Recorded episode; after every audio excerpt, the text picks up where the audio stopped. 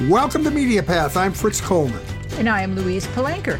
We're here to get you through quarantine and beyond with entertainment ideas, whether they be books or movies or TV shows, everything from documentaries to deep state dating services. You'll find something you like right here. Plus, we get to talk to interesting people like our guest today, who's been a friend of mine for many years. Nobody knows the entertainment business and the people in it better than he does. He's a freelance writer, an author, a literary agent, a former Burbank City mayor, David Laurell. Can't wait to talk to David. But Wheezy, first, what do you have for us to learn about this week?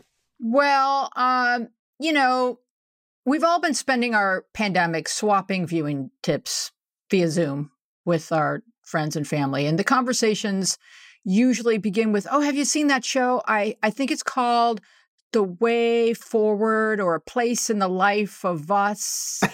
and I just think in these difficult times of COVID and streaming, they should really just call every movie what it is, like Meryl Streep on a ship. Then you could find it, or George Clooney in space. Yeah, they're really ambiguous. This is us is too ambiguous. Come it's on. really, it's just like a collection of words. Okay, so I watched the one they are calling "Let Them All Talk."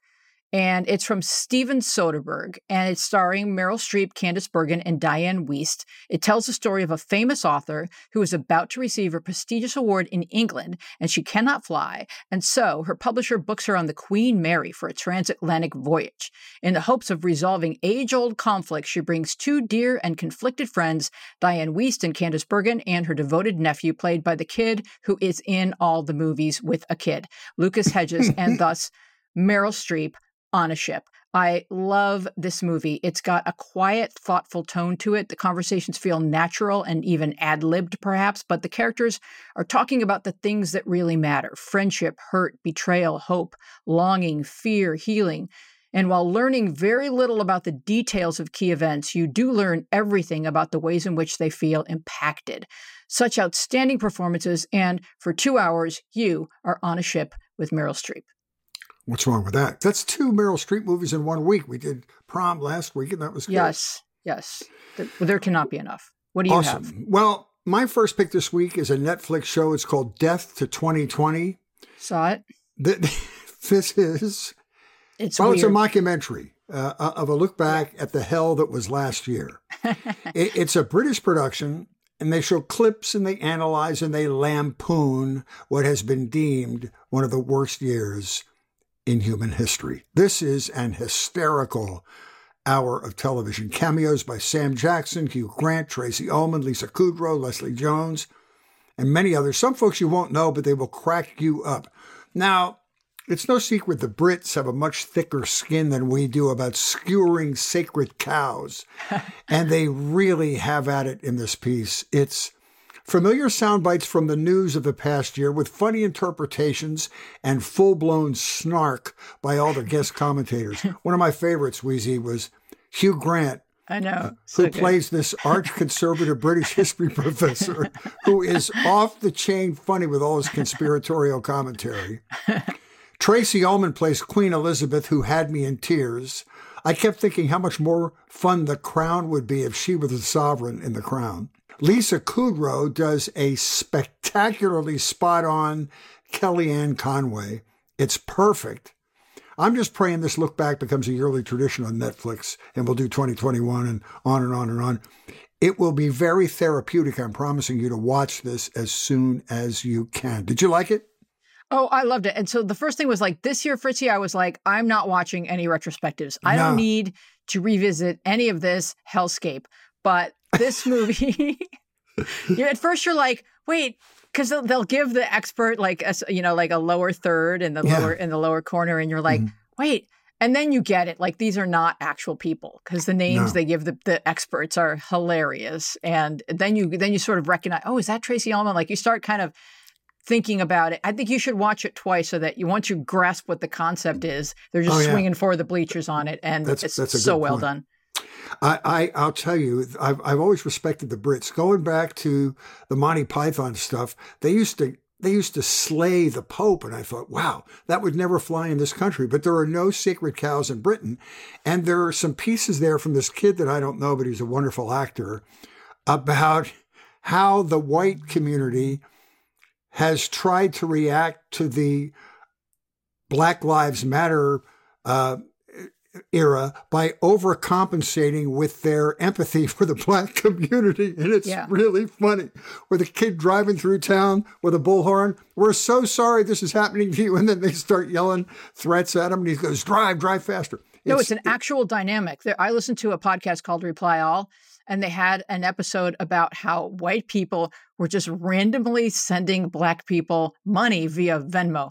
And it was like, it came up on some website like here's what you could do if you're feeling badly about you know our like 300 years of systemic racism you could send $10 to a black friend and so they interview black people that have randomly gotten money from a kid they went to college with and it's just yeah, the strangest it's, thing. It's spectacular. Re- really, yeah. really well done. And Hugh Grant is, and Tracey Ullman as Queen Elizabeth. Come on, man. That's worth the price of admission right oh. there. What else do you have for us? So you've heard of uh, Schitt's Creek?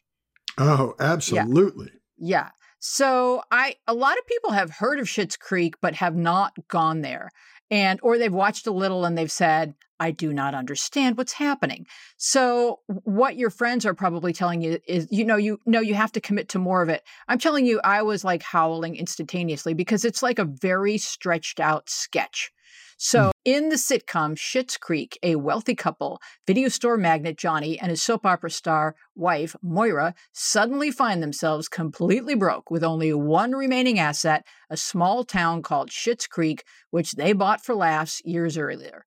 This riches to rags couple and their two spoiled kids must face their newly minted poverty head on and learn and grow as humans and as a family. This is a brilliant piece of work starring Eugene Levy, Catherine O'Hara, Daniel Levy, and a cast of additional equally wonderful performers. The series allows actors with a background in sketch comedy to take characters and a premise beyond the sketch, building over time and creating story arcs and character development while exploring important themes. The results are entirely entertaining. People are saying, get past the first two episodes to get invested. I understand that if you are jarred by the severity of the characters initially, but I found it to be instantly entertaining.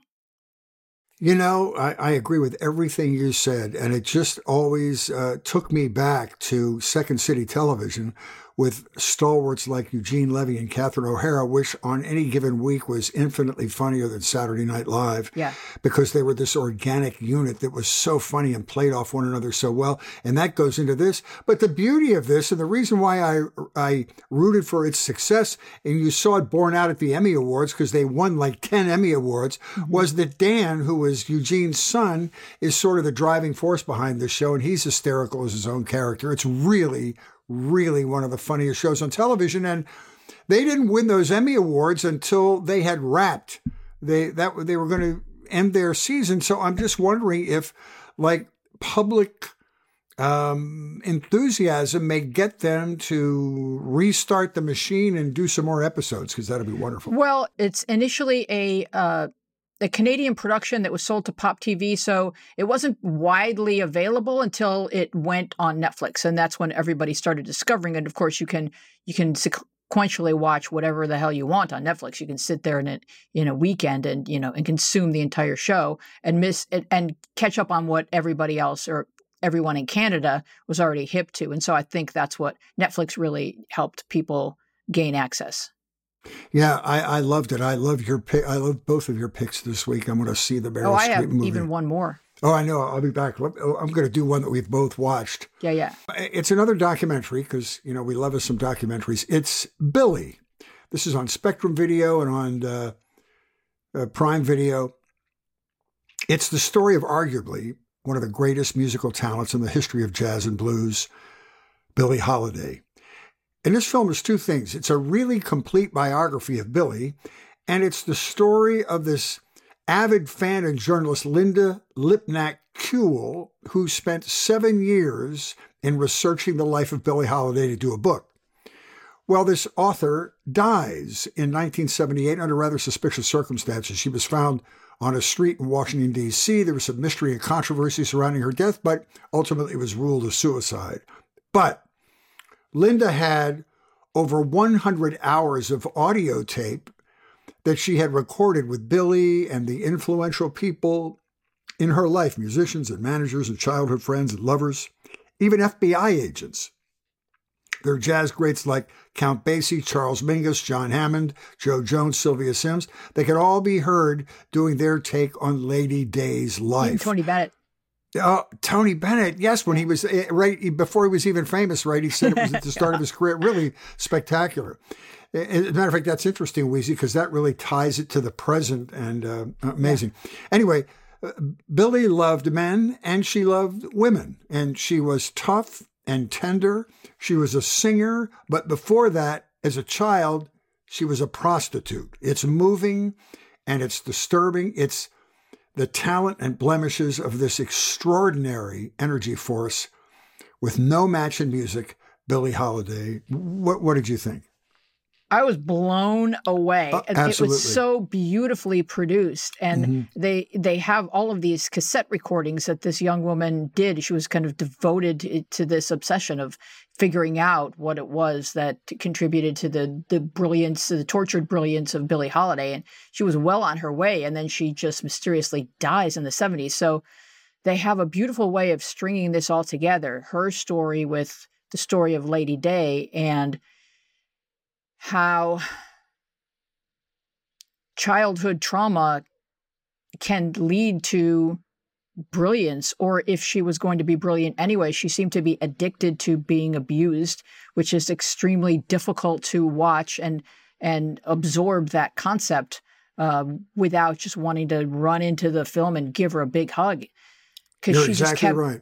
she kept choosing men that that were horrible violent and Oh. Because she didn't have a dad, her, her, her relationship was with her mom, and there was such a poignant moment in there, and I can't remember the man's name, uh, but it was the sax player in her band, and whoever was doing the commentary at the time said, first of all, Billie fashioned her voice after Louis Armstrong. She wanted to make her voice sound like Louis Armstrong's cornet, and mm-hmm. when you think about it, her riffs and her jamming is almost the same, but she said she, she loved this saxophone player because the sound of his sax reminded her of an embrace by her mother.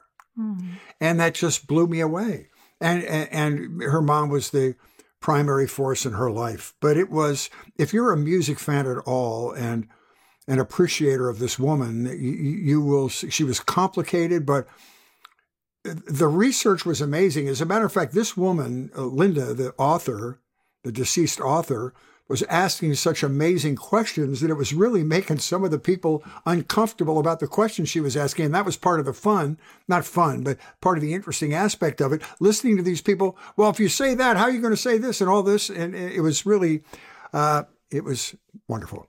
She was a gifted journalist. The quest I was going to mention that as well, Fritz. The questions that she asked were so perfect, and yeah. she followed the train of reason and logic. She didn't let anybody, you know, get away. She kind of followed up on everything and she asked beautiful questions that were really thought provoking and that that allowed people to perhaps share something that they would not have had they not felt heard.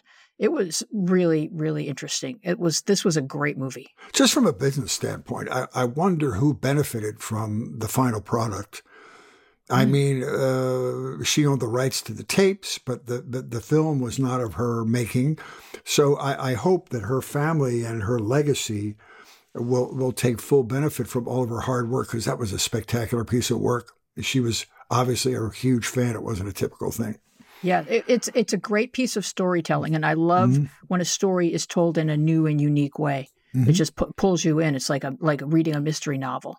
Go ahead, dear. Oh, I'm going to talk about one more thing. Oh, okay, cool. And it's a movie on Disney called uh, Soul. Soul is a new animated film which you will find on Disney Plus, having lost its opportunity to open wide in theaters. Joe is a middle school band teacher whose life hasn't quite gone the way he expected. His true passion is jazz, and he's good. But when he travels to another realm to help someone find their passion, he soon discovers what it means to have soul. Joe Gardner is a middle school teacher. He's on the verge of cracking into the big time jazz music scene when he tumbles down a manhole where his soul separates from his body and he's faced with some important life altering decisions. He finds himself transported to the great before, the place where all souls go before being reincarnated as newborn babies. And as he struggles to reconnect with his body, he's matched with a soul called 22 who has spent eons attempting to avoid life on Earth, these two have much to learn from one another, and they do so after some good old fashioned body swapping antics and soul searching. Soul features the voices of Jamie Foxx and Tina Fey, among many great others, and uh, it's a lot of fun. Very well done. Yeah, I can't wait to see it. Uh, and, and, soul has two meanings: soul because the guy's a yes. you know a black musician, but also soul in having a soul, which is yeah. a, a, lot of uh, people are very moved by it. And uh, may I add, some of the best writing, some of the snappiest dialogue, it can be found in animated features. Oh, yeah. So if you're kind of missing it because you don't currently have kids or grandkids, and you have Disney streaming plus or whatever, just just go check it out. It's there's some really really great cinema uh, in animation. Very cool. Well, I'm so happy to introduce our guest and our friend David Laurell. David is a multitasker of the first order. He's a freelance journalist for the LA Times and the Burbank Leader and the Outlook and other places. He's a literary agent. He's helped launch many celebrity biographies and autobiographies. He was seated on the Burbank City Council, and between 2002 and 2003, he was the mayor of beautiful downtown Burbank. And that's where I got to know him, as I made it a point to kiss the asses of the politically powerful in order to advance my own career. That's when I got to know David. My good friend David Laurell. David, welcome. Hey, Fritz, how are you? Good to see you. Good to Great. see you too, Weezy. Good Thanks for being you, David. here today.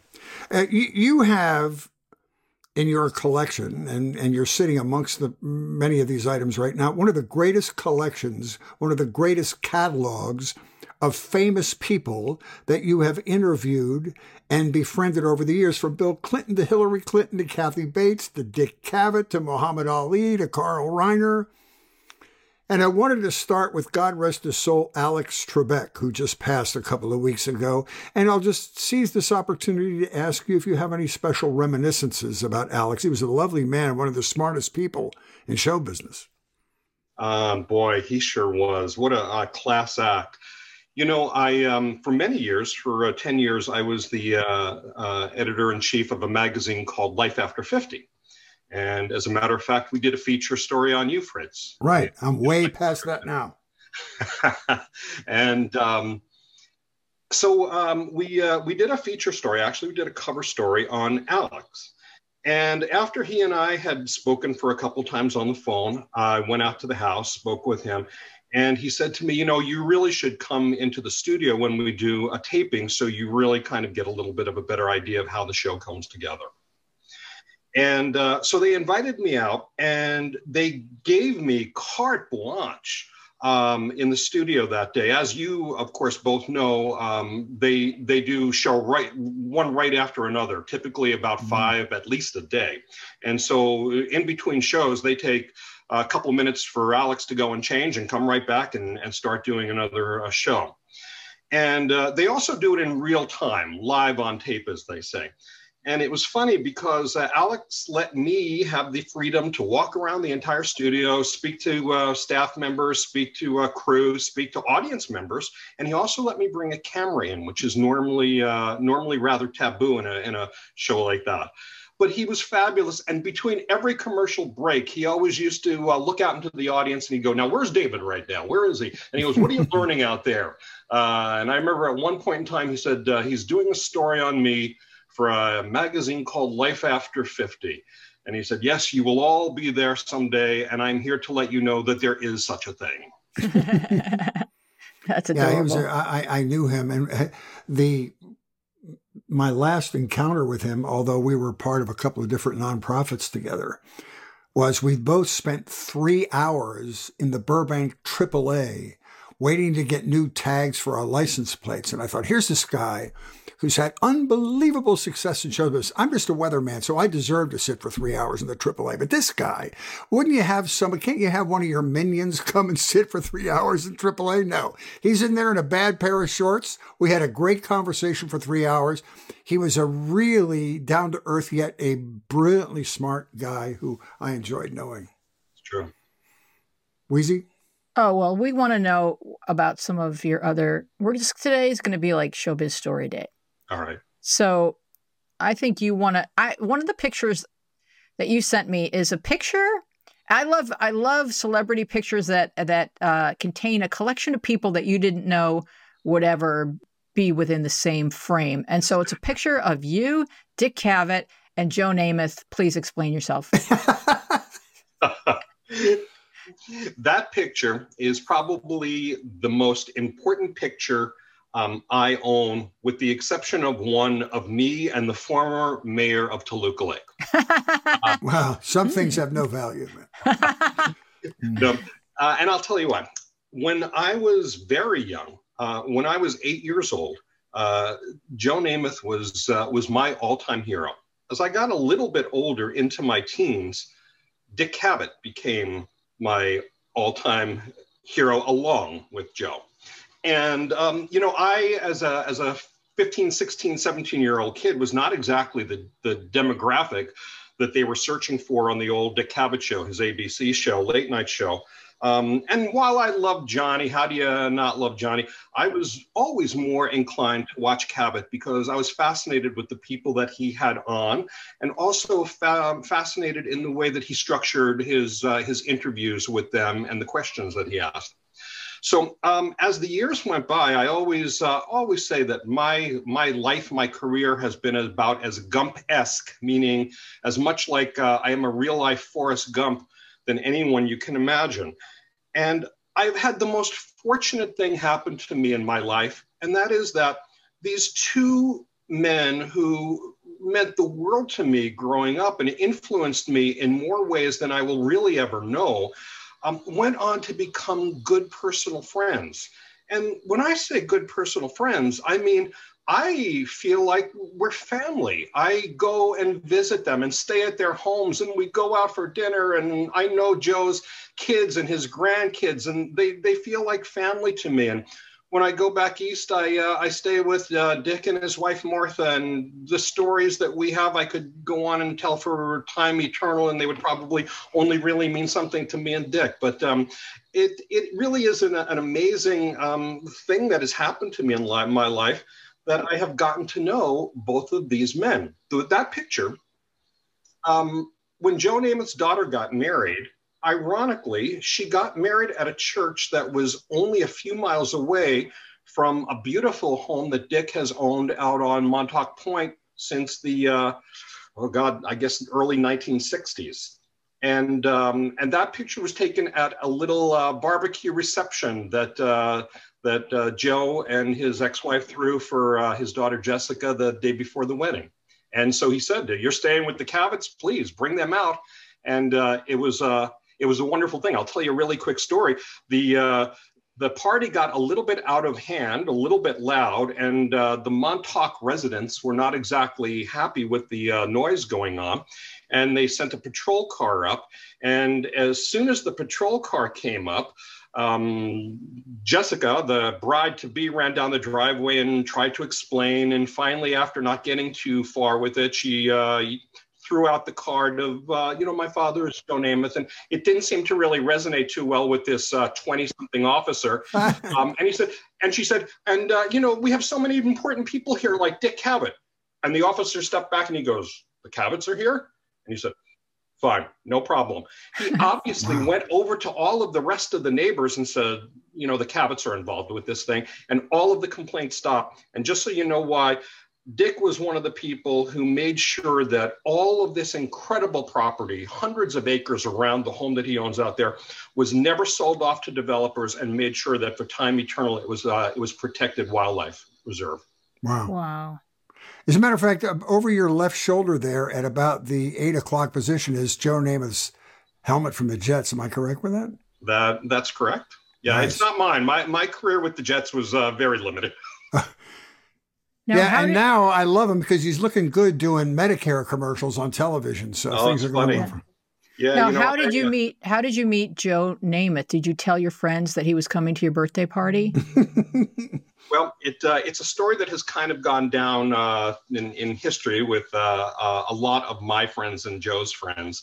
Uh, when uh, my grandfather and father were huge football fans, big New York Giants fans, and at the time, this was in the um, the early to mid 60s the new york jets were nothing you know? I mean uh, uh, not that they were anything today but uh, they they were truly nothing. As a matter of fact they were the new york titans. People mm. don't uh, remember wow. that.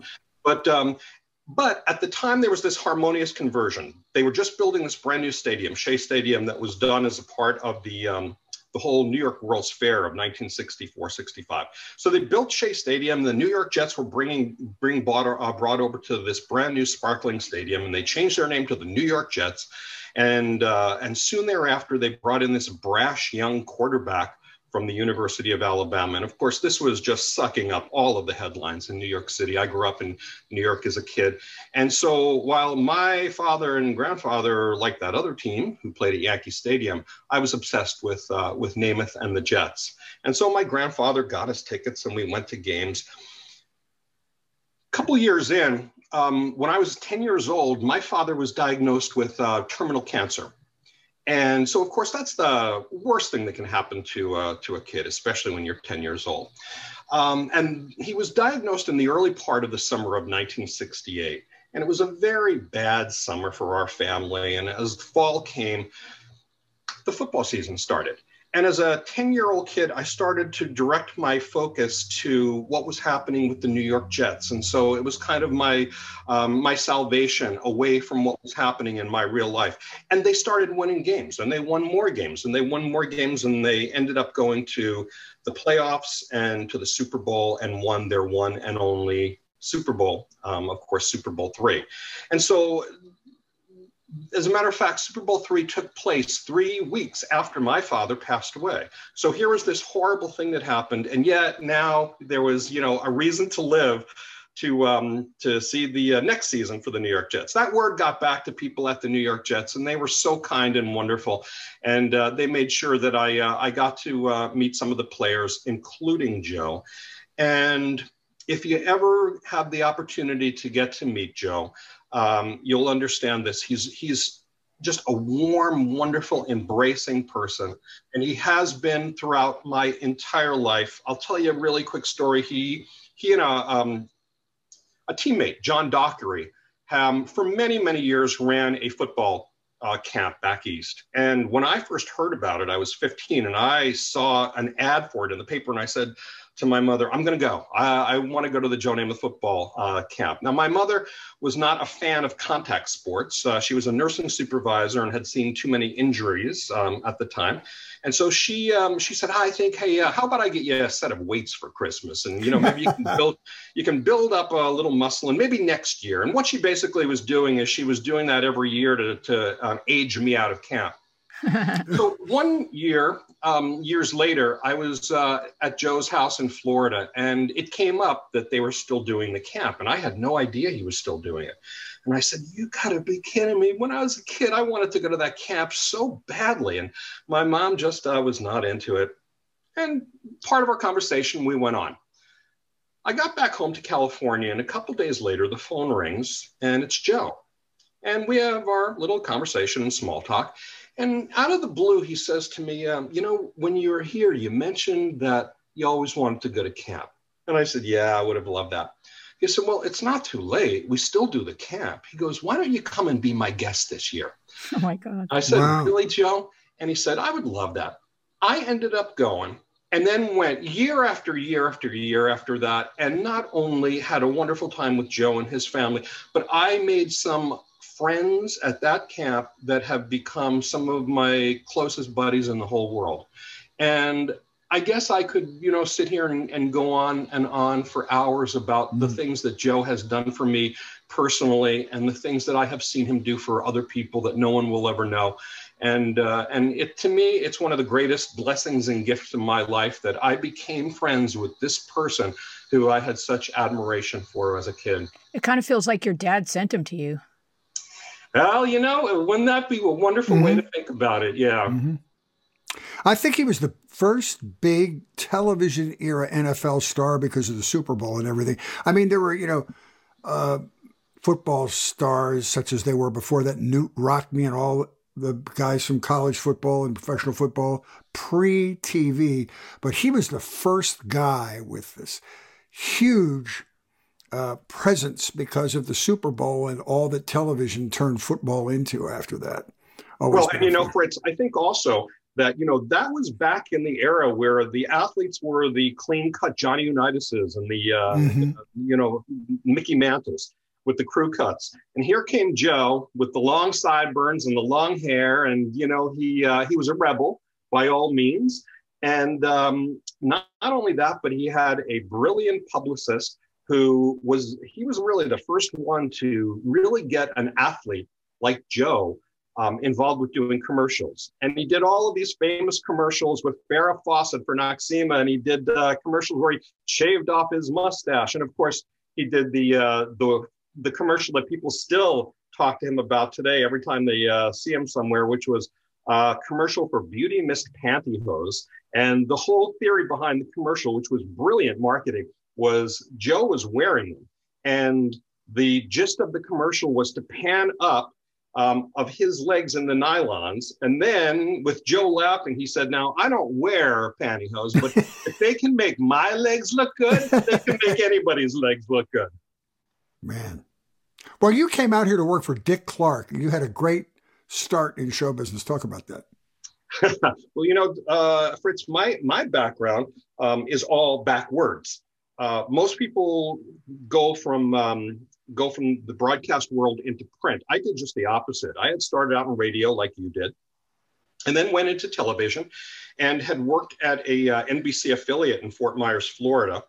Then went on to uh, a PBS station in Arkansas, the Arkansas Educational Television Network, and um, then while I was at um, Arkansas Educational Television, I was offered the job with Dick Clark and uh, and came out and boy, I'm telling you that really was what uh, changed everything with me. Dick was uh, I don't know Fritz uh, Weezy. Did either of you know Dick? Yes. Yeah. I, I mean, so you know, um, a complex, um, interesting, dynamic individual. Um, I grew up as a kid, just like I'm sure you guys watching American Bandstand, and it was a complete time warp to find myself now working um, at American Bandstand and being in that room as Dick was doing the uh, the same you know countdown uh, of the top ten that he did mm-hmm. when I was watching as a little kid in Brooklyn.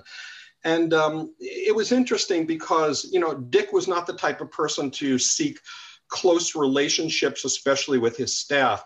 But um, but I learned so much from him by working with him. And then years later, when I um, got involved with government and was serving on the city council and as mayor of the city of Burbank. Dick's offices, of course, were in Burbank, right across the street from NBC. And I got to know Dick and uh, his wife Carrie on a on an entirely different level because they um, they had parking issues. And you know, whenever you need parking issues, you become very close with the mayor. Yeah. It, oh, he, does that work? Does that work? it, it, it always works. Got it. Good tip. So Dick Clark Productions did everything. Yeah. It, was he the first celebrity that had such a 360 take on what you could do? You know, Izzy, um, boy, you know, uh, you, you think back of the uh, the people before him. Obviously, you know, Steve Allen had his hand into into so many different things. And there were others, but you know, people forget Dick was the first person ever. And I don't know, you would have to do some research on this. Maybe he's the only person ever. He actually simultaneously hosted shows on all three of the major networks at the same time. So, you know, that's that's something that you don't see much today. You know uh, what's in, what's interesting is I'm flashing back to this encounter that I had with him at at a convention where we were, you know, how they would have the convention floor and then they'd have the suites at night. There'd be United Stations and you know Premier Radio and Right. whatever. So he's in. He comes into the suite that I was in, and I said, and I reminded him that we worked together on the weekly top forty, and he, we were in a different suite. And he leans over and he said, "You don't talk about that in this suite." So maybe he just knew how to keep relationships kind of separate so that everybody felt important and there wasn't kind of any bleed. Yeah, he, um, like I said, he was a very complex person. And the reason I, I say that is because the, um, most people who watch Dick on television, whether it be on uh, American Bandstand or uh, bloopers and practical jokes, um, he came across as this wonderful, friendly guy, and he he was that, of course. But in the real world, he was a, a, a pretty down and dirty, cutthroat business person. And you have to be in the entertainment business especially um, you know when you're dealing in, in music and film and television as he was. And um, and you know if there's one thing that i learned from uh, from dick it was this. And i've used this in so many elements of my career especially in, in magazine publishing over the years. And that was that if you know anyone could produce a uh, any major television production could produce an award show but Dick figured out a way to do it that it looked better than anyone else could do it at a quarter, a fraction of the price. And uh, of course, because of that, he got a reputation of being kind of, uh, you know, close with, uh, with with the money that he spent, and he was. But uh, it was it was just a matter of of realizing that every dime meant something. And if you were a production company and you were spending thousands of dollars on craft service. Maybe you weren't utilizing your money in the place that it was uh, it, it, was going to be best noticed in the final product. Well, I will and, interrupt you by telling you that when covering Dick Clark events, yeah. we would order pizza. We'd be backstage for six, eight hours, zero food, zero water, and we would just order pizza and send someone out to the parking lot to to meet the guy because there, there were no cell phones. But that's what you did. You just learned, you know, this is a Dick Clark production. We're not going to be getting fed. Pack lunch. Well, I'll tell you a really quick little story, and I'm telling a story out of school here, but um, wherever Dick is, I'm sure he would get a, a laugh out of this. Do you remember the show Putting on the Hits with Allen Fawcett? Yes. Yes. Yeah? yes. Oh my god. That was goodness. fun. Yeah. You and me, you and me and Alan. I love Uh, stuff like that. well, anyway, you know, Dick was the executive producer of that show. And we would bring in contestants in from all over the United States. And as I was saying before with Jeopardy, we would do the whole season in a matter of two weeks because we did five in the morning and five in the afternoon. And as contestants were eliminated from the show, they would then be sent home. And everyone was kept in holding on a stage uh, at Paramount. I'm sorry, we did that at Universal. And every day, they uh, they were free in the evenings to go out and have dinner wherever they want, but they were uh, held captive uh, in a stage during the day while we were taping the shows. And um, unlike any other production that would have catering come in, Dick would go out and never even gave anybody a choice. If you were vegetarian or, or whatever, he would go out, they would go out and they would get um, Kentucky Fried Chicken box three piece lunches for everybody, and they cost they cost four ninety five. And to make it worse, they had a production assistant who would go around to all the contestants and collect five dollars from them. No. Would pay for their own lunch. And the thing about that that I always felt was the kicker of the story is they made five cents on each one. wow. Well, you know, Supply he. I, I have a great Dick Clark story. Uh, the thing that he mastered, going back to uh, American Bandstand, was the trait that they felt was cosmically transmitted into Ryan Seacrest, is that he offended nobody on television. He was acceptable to the broadest swath of humanity. Everybody liked him because he had this warm broadcast delivery and warm persona, and, and Ryan has very much the same thing. And for 39 years at uh, at KNBC in Los Angeles, you did the exact same thing, Fritz. At a slightly different tax bracket, but thank you for mentioning that. But I'll tell you the Dick Clark story, and you know this better than I do. He he he inserted himself in every aspect of his product. Oh yeah. So they produced bloopers and practical jokes down on stage three, which was next to the Johnny Carson stage, because Ed McMahon was one of the co-hosts of that show.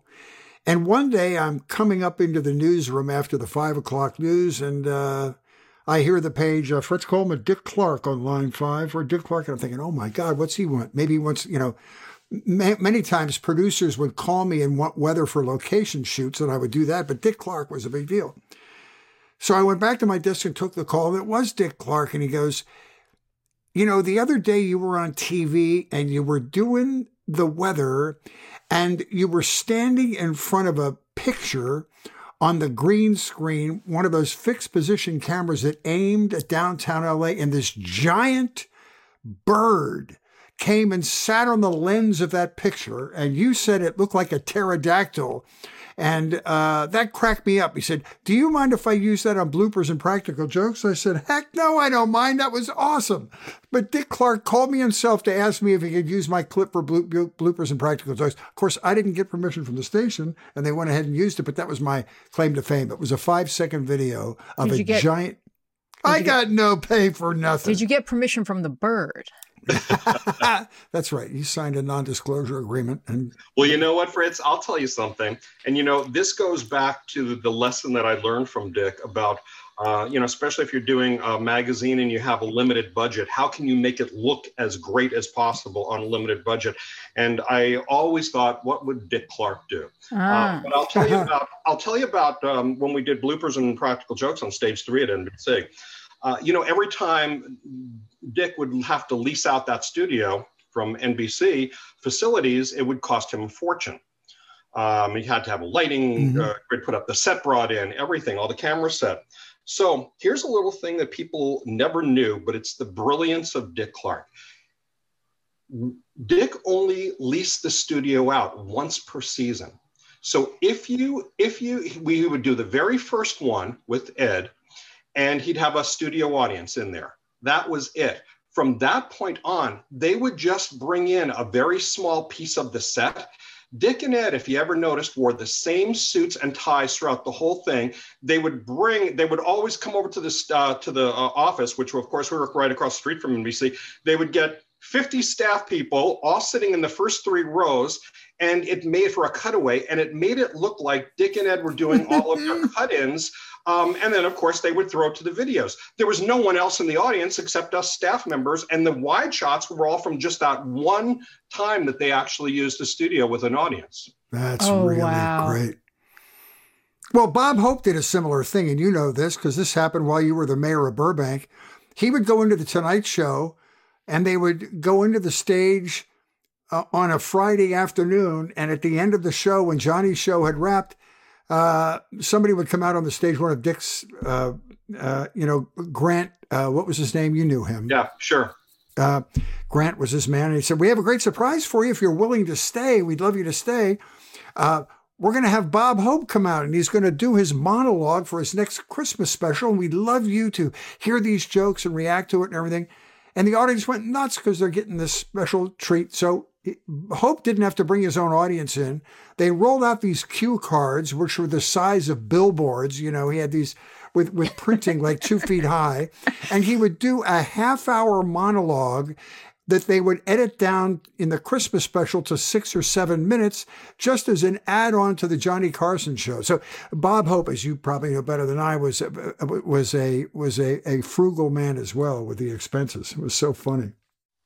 Uh, hey, Fritz, by the way, while we're talking about NBC, um, the very first time I ever met you was in the hallway of, um, of NBC. You were running through the hallway, going over to the, uh, to the studio. And um, I'm going to bring up two names that uh, will not mean much probably to anyone other than you and me. But you, of course, remember Sandra Willis.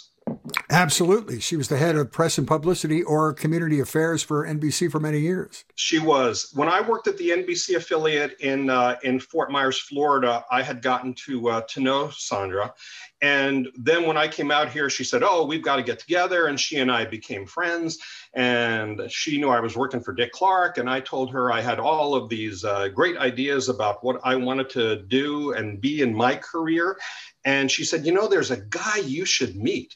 And uh, I said, okay. He said he li- he works in the building right across the street from us, the old Catalina building. Remember that? Mm-hmm. And uh, so I went over to meet this guy who she recommended that I go and meet, and his name was Frank Neumeister. Oh yes, I remember Frank. Frank And- and- worked at NBC for like 50 years. Had some astonishing career. he knew every nook and cranny of that building. And so he brought me on a full tour through all the studios and uh, and all the production facilities. And as we were walking out of the Tonight Show studio, he said to me, uh, "You know, this back." is where they used to do Laugh In, and this is where they used to do the Gong Show." And just as he was telling me what else they used to do, Fritz Coleman walks down the hallway, and that was the first time I ever saw you in the flesh. Long before you ever became the uh, the the mayor of Toluca Lake. That was one of the most important days in your life, David. What a banner You can, day. you can tell I remember every nuance.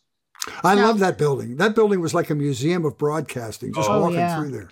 Now let me get something straight. You were the actual mayor of Burbank, and and Fritz, you were the honorary mayor of Toluca Lake. Explain to our listeners what is the difference between actual and honorary politics. Well, he got. He, he, he, let me let me brag about you, David, so you don't have to be forced into it. Uh, Burbank City Council has a rotating councilship where every two years another council member automatically becomes the mayor. And David Ooh. had been a city council person. Uh, and and he had to be elected, and he ran. And I remember driving down Olive Avenue and seeing David Laurell uh, lawn signs for his election back there. And uh, so he was very famous within the confines of Burbank. And what made him famous was not only his show business career, but because he was involved in politics. The difference with me is my job was an unelected position. I've been the honorary mayor of Toluca Lake for 25 years. And what you do is you just go until you cause embarrassment for the community and then they'll replace you. There's no pay, there's no election involved. I can't even get a parking ticket fixed as the honorary mayor of Toluca Lake. He's a real mayor, I'm a fake one. So Fritz, you are you remain uncontested honorary mayor. Are- have there- Absolutely. has anyone else vied for the for the seat? No, people have been asked, but they refused the job and they, and they gave it to me. And I, I believe, if I'm not mistaken, one time you told me that um, that you uh, you felt that the pressures of uh, of holding that that office um, were sometimes something that kept you awake at night. I believe you one you one time told me that you felt that you had the the power equal to that of Paul, the uh, the king of big screens. That's right. Yeah. Uh, it, it, my only responsibility as the honorary mayor of Toluca Lake was on the first Friday of every December, I would light the monstrous five foot Toluca Lake Christmas tree in front of Ramsey Shilling Real Estate, thus beginning the holiday season along you go. Riverside Drive. That was my only job. Well, but you you, know, were an actual mayor, and and I'll tell you, I, I, and uh, uh, you can talk about the, the the politics in Burbank because it's an industry town. It used to be a, an aerospace town. Some very complicated politics in that town, and you had to tap dance around a lot of issues when you were in. you know, Burbank is and has been a incredibly unique little city. And I say little city because people throughout the United States and even the world um, are surprised when they hear it's a little city. You know, it's uh, when I was mayor, there was only about 103,000 residents, uh, about uh, 38,000 private homes, you know, um, 17 square miles. I mean, it's a very small city. And yet within the borders, were you know uh, NBC flagship uh, West Coast, and uh, at the time uh, Black Entertainment Television, still Cartoon Network, and Nickelodeon, and Yahoo, uh, Warner Brothers, AOL. So here were all of these companies that had tentacles out um, in every you know corner of the globe. And uh, and they were all funneling tax dollars into the city of Burbank. So when I would go to other places in both the United States or even overseas, and they would ask me, "What's the secret about how Burbank can be 12 miles as the bird flies from the second largest city in the United States, and yet you don't seem to have the problems that Los Angeles does?" And I um, would always say, well, you know, it has a lot to do with having a very small, manageable city with uh, a, a, tremendous uh, tax base. But it's an independent uh, uh municipality. It's got its own power company, its own DWP, its own police department, and its own school district, right? So there's all the juggling that went on. I mean, I, I I'm saying this because I don't want to underestimate uh, it wasn't a, my job is completely ceremonial. Some people don't even know I'm the honorary mayor, and I have been for 25 years. But yours was an honest to goodness, um, often complicated political job. I just knew of all the all the drama that took place in city council and all those things. And you've got all these media companies who are vying for your attention and want special treatment. You had the Burbank airport, which was expanding and all those things that were going on. So it was an interesting time. If you're yeah. shopping for great schools, go to Burbank. It's, oh yeah, it's, Burroughs High School. Some of the most talented Bur- kids. It, in- there are great schools in Burbank, and they get the benefit of being in the heart of show business. Mm-hmm. Weezy, let me tell you something. Um, yeah. Uh, there were many reasons why Fritz was the honorary mayor of Toluca Lake. Okay. Uh, that he's not fessing up to. Spill. And that has to do with the fact that whether it was from Glendale or whether it was from Burbank or Toluca Lake or other parts of the um, uh, of Los Angeles County, um, it was amazing of how Fritz gave so freely and so generously and in a heartfelt way of his time to so many charities. I mean, in the city of Burbank, whether I list off the Family Service Agency or if I list off the Boys and Girls Club of Burbank, if I list off, you know, the Burbank Temporary Aid Center, I cannot come up with a nonprofit organization in the city of Burbank that Fritz was not always 100% behind and always willing to get out there and host an event and be a part of their event. And you know, the best part about it is so many times when you have a celebrity come in and they're hosting an event, they show up, they go over their script, and they're gone.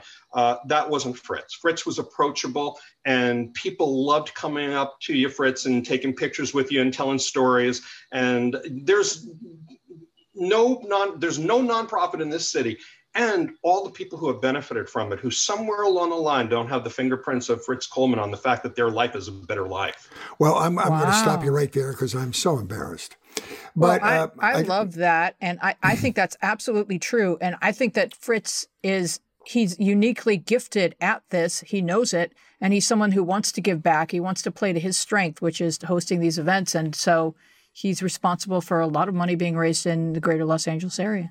Well, I'm so glad I invited you two here today for this love fest.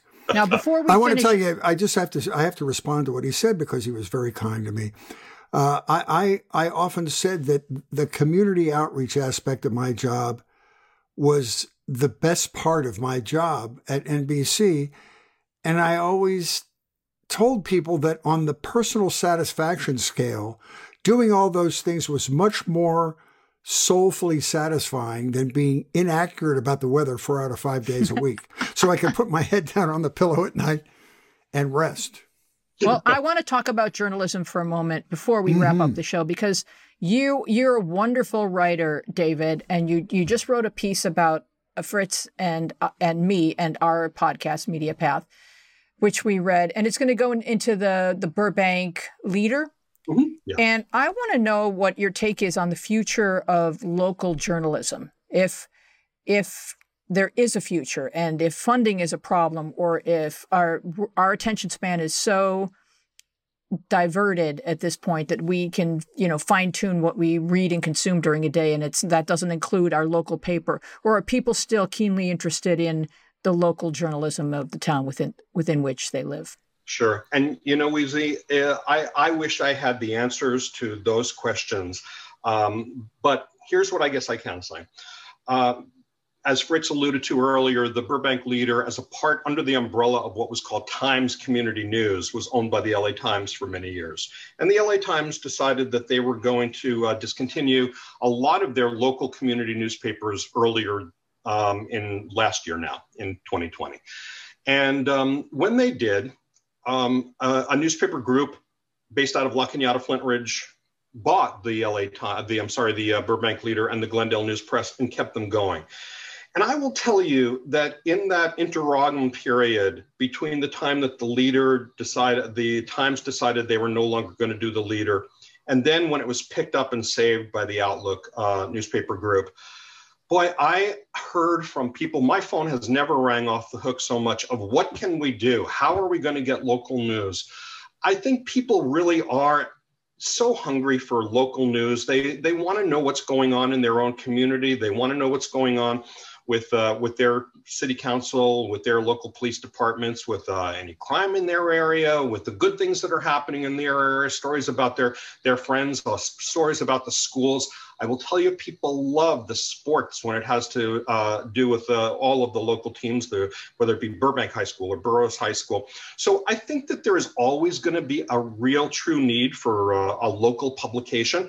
Whether or not that's actually something that you hold on to and read, um, that I don't know. But um, you know, you, you put your finger on exactly the dilemma that local television news is having right now, David. Unfortunately, print media is a little farther down the dark tunnel of unknowing that that broadcast news is. I mean, you look at the LA Times, the Monday morning edition is like 5 pages long. But local news is is having a difficult time. And and you described it perfectly. There will always be an appetite and a desire and a need for local information, local politics, local school board issues, local infrastructure discussions. The question is the delivery system. How are mm-hmm. people going to get this information? Yeah. Uh, local news may end up being a podcast uh, or you know an online streaming service. We just don't know because streaming television is pushing the envelope with broadcast television because they don't have to deal with commercials. And so, how are we going to adapt? to streaming and still remain viable because prime time is the big moneymaker for so you put your finger on it we're just not as far down that dark tunnel that print media is but it's a dilemma for all of us in local news dissemination and you know we really don't know um, how much the new generation. I hate to sound so ancient, but uh, I'm ancient. Uh, you know, do uh, do 30 year olds, do 20 year olds? Um, yes, they may have an interest in what's going on in their community, but do they have an interest um, in anything longer than a tweet? Um, or longer than anything that they can pick up as far as uh, information on, on social media. Uh, are they willing to sit and read an entire feature story? I, I don't know. I uh, I would hope so, and I would have to also um, hope that there's always going to be the segment of the population that is interested in that. Mm-hmm. Yep, I, I uh, there. I'll I'll make one further comment about this because this is something that's very close to my heart. What you're talking about, and I agree with everything you're saying. The difference is w- when you and I and Weezy were growing up, Media was a seller's market. You had three networks. You had Walter Cronkite, you had Huntley Brinkley, and whoever the guy was on the other channel. And people had to come to them for information. Now it's a buyer's market. The consumer controls the circumstances because of digital communication, because of social media, because of the internet. And what this has given birth to is uh, generations, Gen Y, Gen X, of consumers of information who have vertical learning. That means, here's a real simple uh, example of that. If you're interested in skateboarding, and that's your passion, you read and consume a lot of information about skateboarding. So you might be the most knowledgeable person in your neighborhood about skateboarding, where you have little or no knowledge about other issues. When we were watching the news, Huntley Brinkley or Walter Cronkite, you got 30 minutes of a smattering of everything from culture to international politics to global uh, money issues, whatever that was. You were sort of forced to consume a little bit of information about everything. Now, you it's a buyer's market. You can only learn about what you want to learn about. So mm-hmm. you have vertical information about stuff. So the problem is how does a democracy continue if people only know a lot of information about a narrow area of interest? Kids don't have to expose themselves to politics from both sides of the spectrum. Kids don't have to become aware of of uh, school board issues or or state politics. If they're not interested in it, they can avoid that topic completely. So the interesting thing about the future of broadcasting and the future of print journalism is: Are we going to have an informed electorate? You know well, what they I mean? can they can ju- just as easily they can barricade an ideology. So you know, as as much as everything's available to you, only only one narrow pathway is also available to you. It's all up to you. So if you want to just Right. kind of streamline it to like you know, this is just I'm sticking to this path, and I'm not going to be distracted by people. That's fake news. Or do I want to know as much as possible? About as much as possible. There's just different types of people, and some people only feel safe within the confines of their belief. But that's structure. dangerous because sometimes it you have to learn things. No, that's what I say Yeah. uh, when I say it's a buyer's market, Weezy. You're controlling the circumstances, which is very dangerous. You know, I, you I don't create you totally you totally create your own universe and you know i was talking to someone about this a while back and i was um, i was blown away i was talking to my wife's niece who was a film school graduate and i was blown away shocked um, of who she did not know uh, I mean, Laurel and Hardy and the Marx Brothers, and and I- mean, I was just amazed at what are what are they teaching in film school? know. Mhm.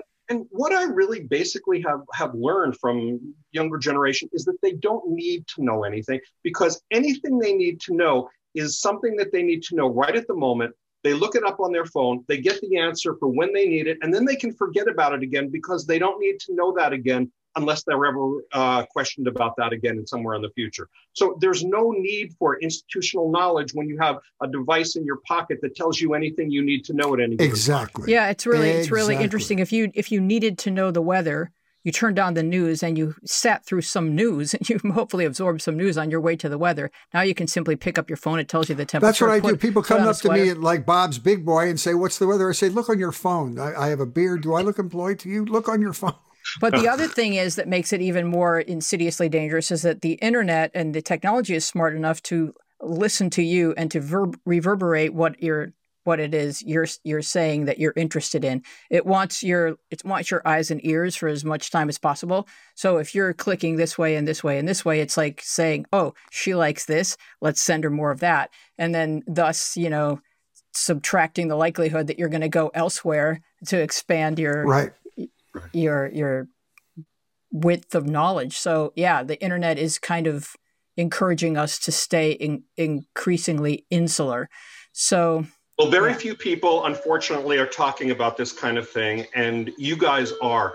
And you're doing a tremendous service. You're both the perfect people to be doing this. And uh, uh, I'm grateful for uh, what it is that you're doing. And I hope that uh, an awful lot of people start tuning in and that you have great success with this. Um, this program because you're uh, you're giving people a lot of things to think about that I don't think that they would normally otherwise be wise thinking about. well, Well, before David, we, we close, appreciate your David, support. Uh, yeah, we really do appreciate those kind words. And before we close, you know, you, you describe your life as being Gump-esque. And I would love to hear you tell one story where you really did look up and, and say to yourself, I cannot believe I am here right now. Yeah. Um, well, believe me, that has happened so many times in my life that um, that I, I can't even begin to um, pick one, but I will.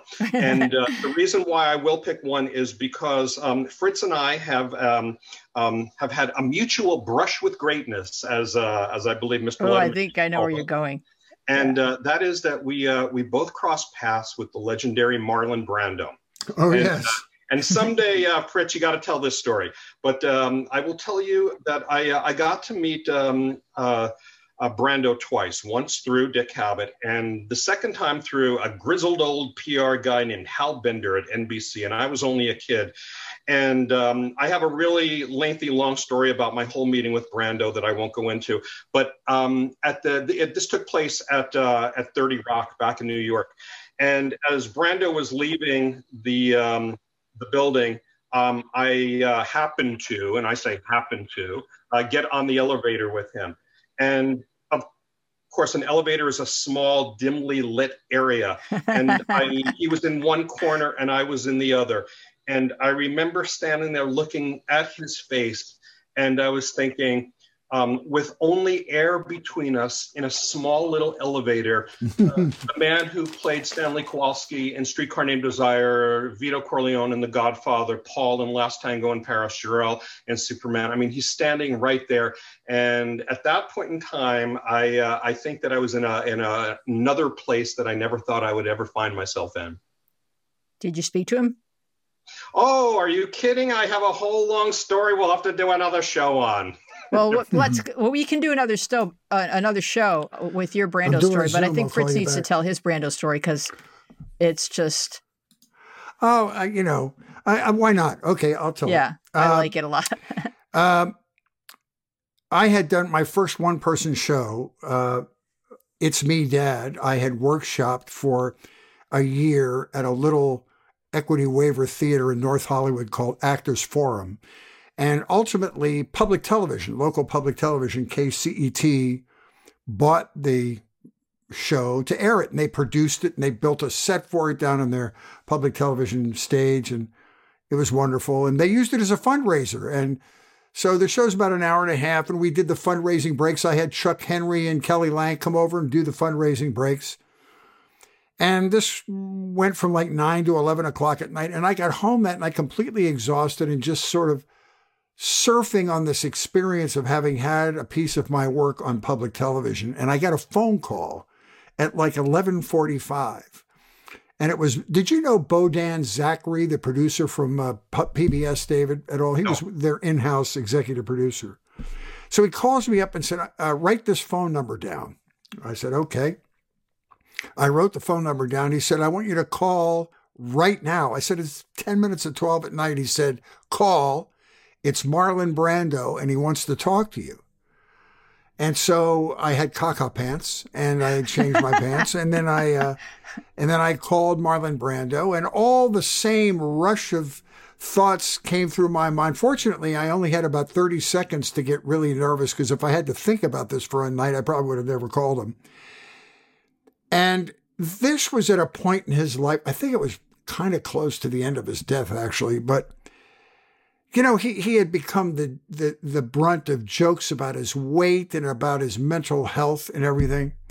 And so I didn't know what to expect, quite honestly. And I, uh, I, Mr. Brando, it's Fritz Coleman. He goes, I just wanted to tell you how much I enjoyed your show and how thoughtful it was and how poignant it was and what a great piece about fatherhood and alcoholism and all these things. He said, I just wanted to thank you.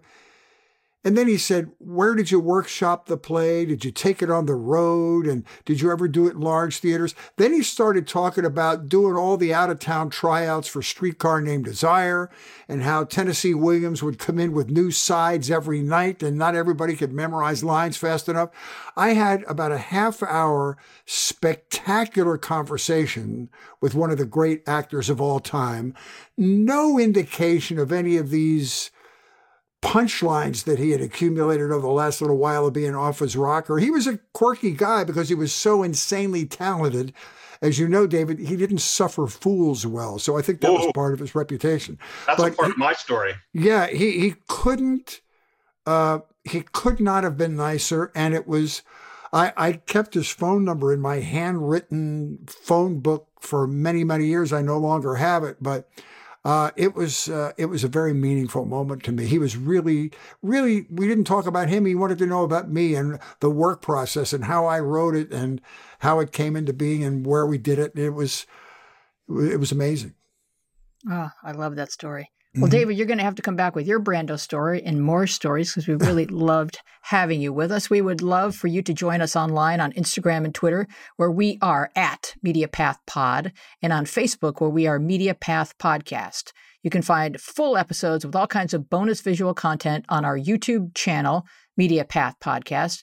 We would love to know what media you've been enjoying. You can contact us at our social media or email us at mediapathpodcast at gmail.com. I want to thank our wonderful guest, David Laurell. Our team includes Dina Friedman, Francesco Demanda, John Maddox, Sharon Bellio, Bill Filipiak, Thomas Hubble, Alex Gilroy, and you.